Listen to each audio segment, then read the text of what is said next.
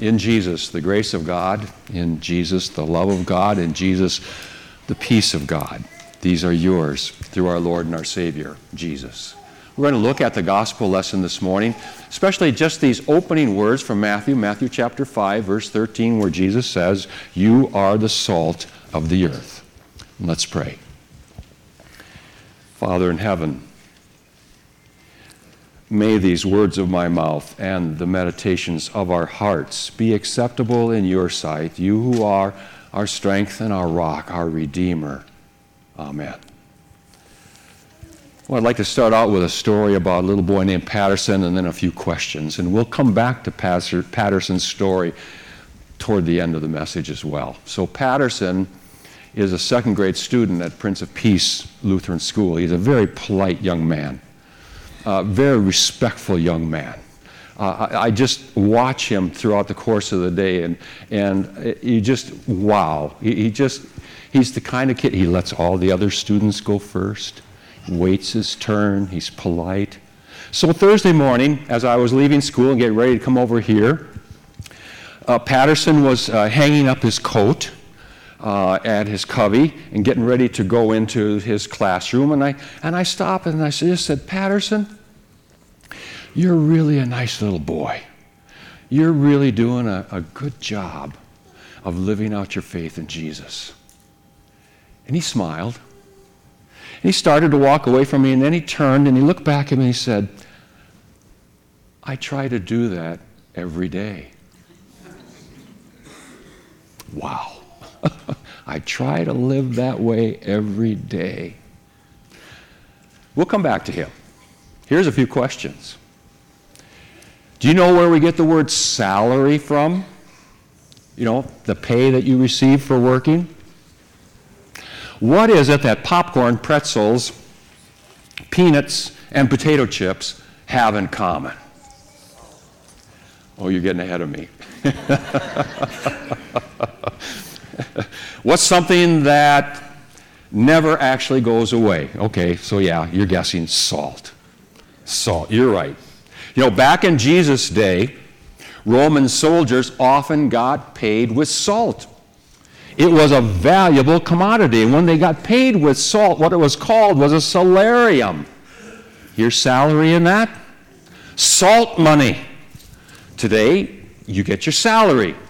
Today, if you are a good worker, you can be said to be worth your salt.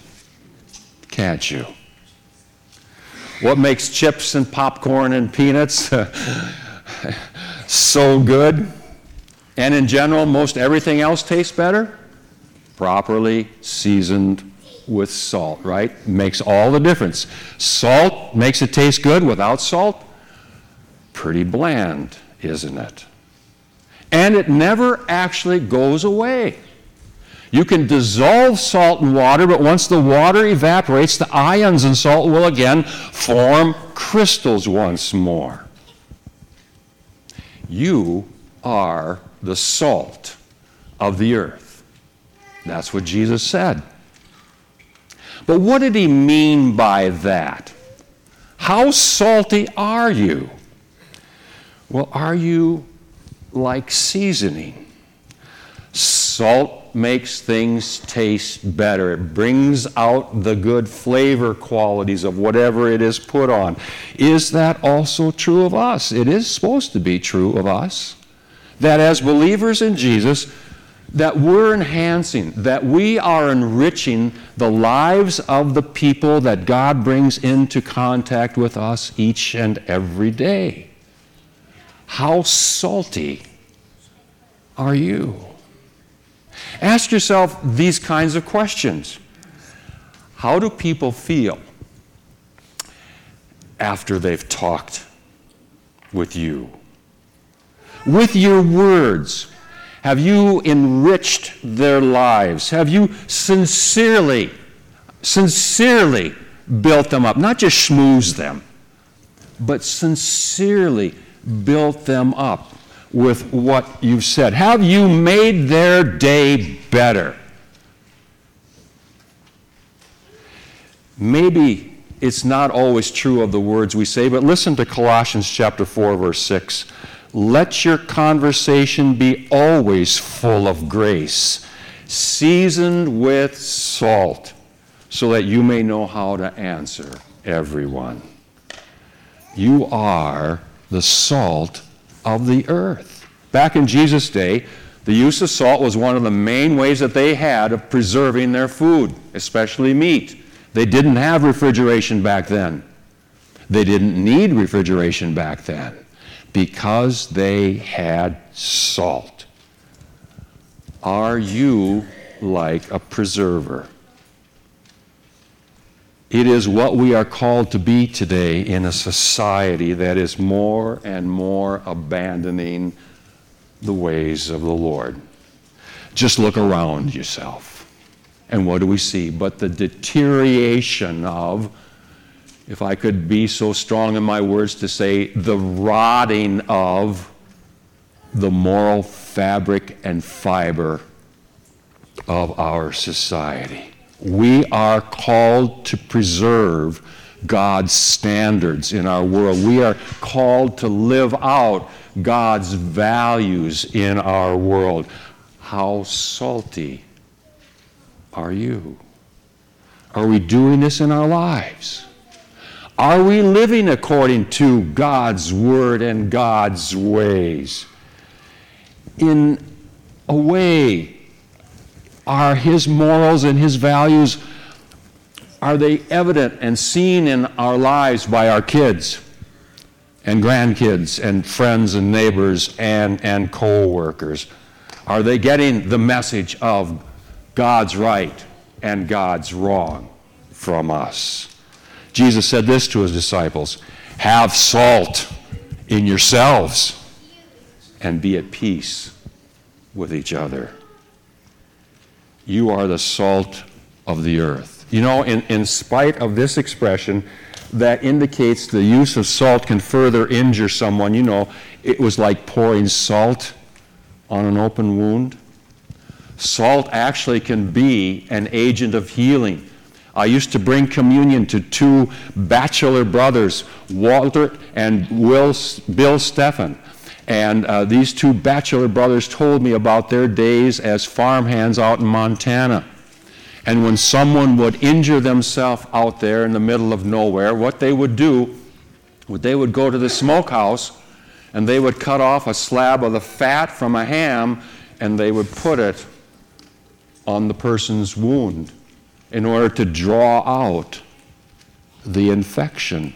Salt, properly applied, can bring healing.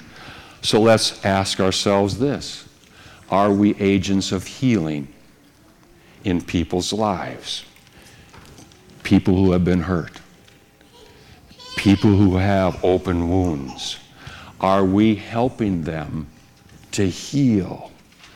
Are we a helping and healing presence in their lives? You are the salt of the earth. And then Jesus goes on to say something which we may not want to hear. But if salt loses its saltiness, how can it be made salty again? Have we lost our saltiness?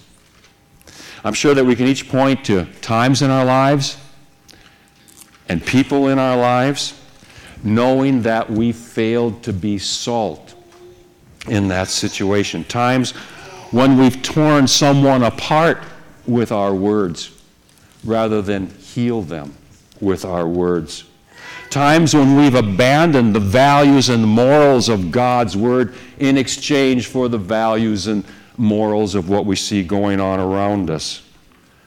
Times when we've hurt others or done things that we regret having done, injuring ourselves in the process. But you know, that's not losing your saltiness. It's just not using your saltiness.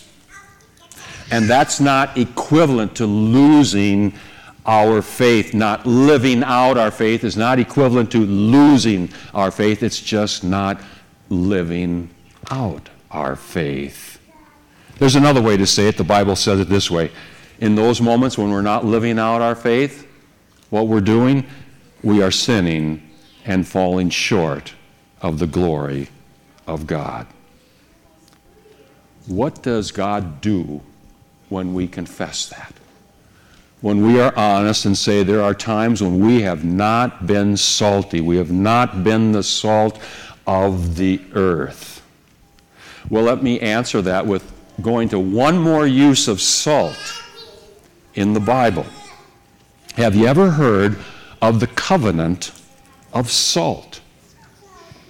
It's mentioned quite often in the Old Testament. Listen to these Old Testament scriptures. The first one is from Numbers chapter 18, verse 19. What's going on here is there's a, uh, the Israelites are being taught a, of a system of how to bring their offerings forward to the Lord. And per the command of Leviticus, Leviticus chapter 2, verse 13, when they bring an offering, they're supposed to put salt in with their offering. Here's what it says Season all your grain offerings with salt. Do not leave the salt of the covenant of your God out of your grain offerings. Add salt to your offerings. With that in mind, now listen to Numbers chapter 18, verse 19. Whatever is set aside from the holy offerings the Israelites present to the Lord, I give to you and your sons and daughters as your regular share. It is an everlasting covenant of salt before the Lord for both you and your offspring. One more Old Testament lesson to consider. Second Chronicles chapter 13 verse 5. This is after King David has finished his reign and now uh, Israel is a divided kingdom, northern kingdom, southern kingdom. A guy by the name of Abijah is the king of the southern kingdom, that would be Judah. A guy by the name of Jeroboam is the king of the northern kingdom, that would be Israel. And they are about to go to war with one another. And as they are about to go to battle, Abijah says this to Jeroboam Don't you know that the Lord, the God of Israel, has given the kingship of Israel to David and his descendants forever by a covenant of salt. A covenant of salt. What is being conveyed there by God to his people is a message of a covenant that is everlasting as God is.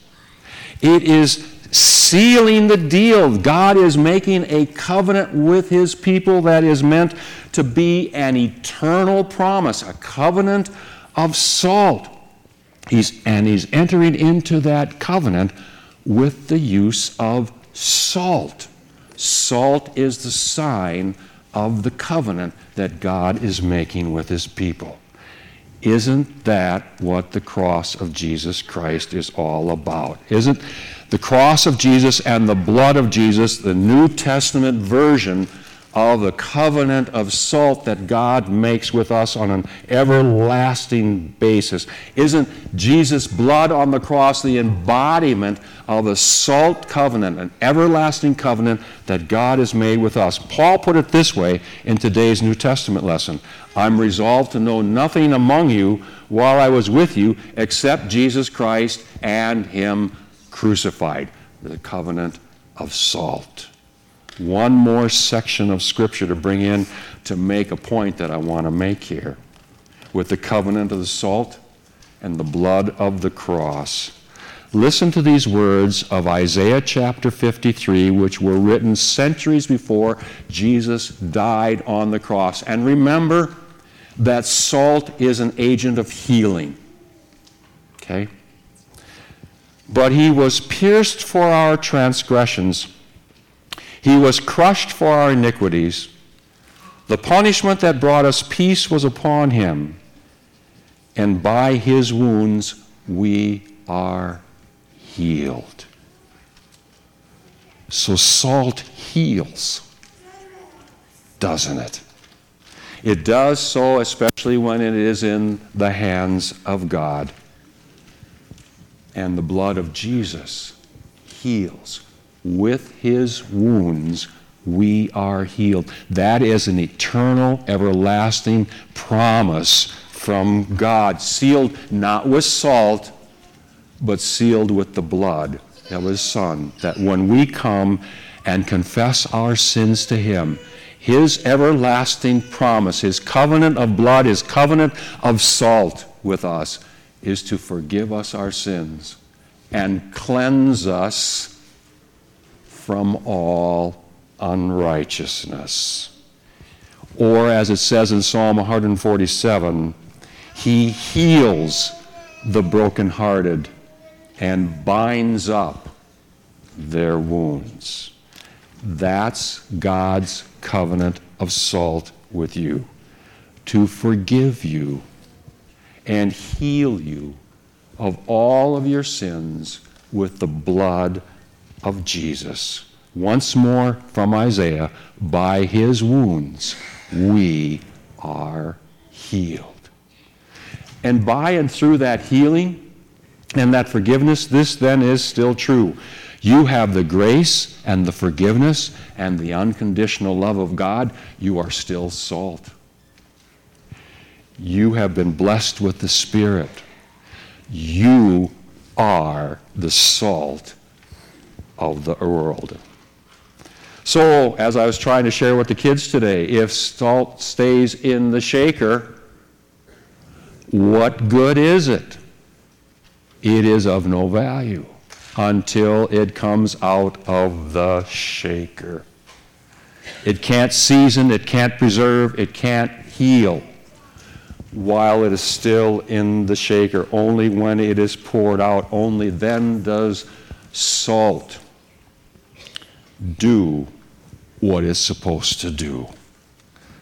So I think our prayer should be that God would use us like salt, shaking us and spreading us wherever it's necessary, that He's using our words and He's using our presence with others to make their days better. That He's using us and our lives to make statements to our community about His moral values and His right and wrong. And that He's using us to bring healing to those who are hurting. Praying that we would be salt today going about and impacting the lives and the places that Jesus has called us to. After all, that's what salt does.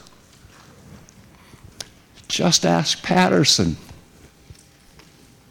He is the salt of the earth, isn't he?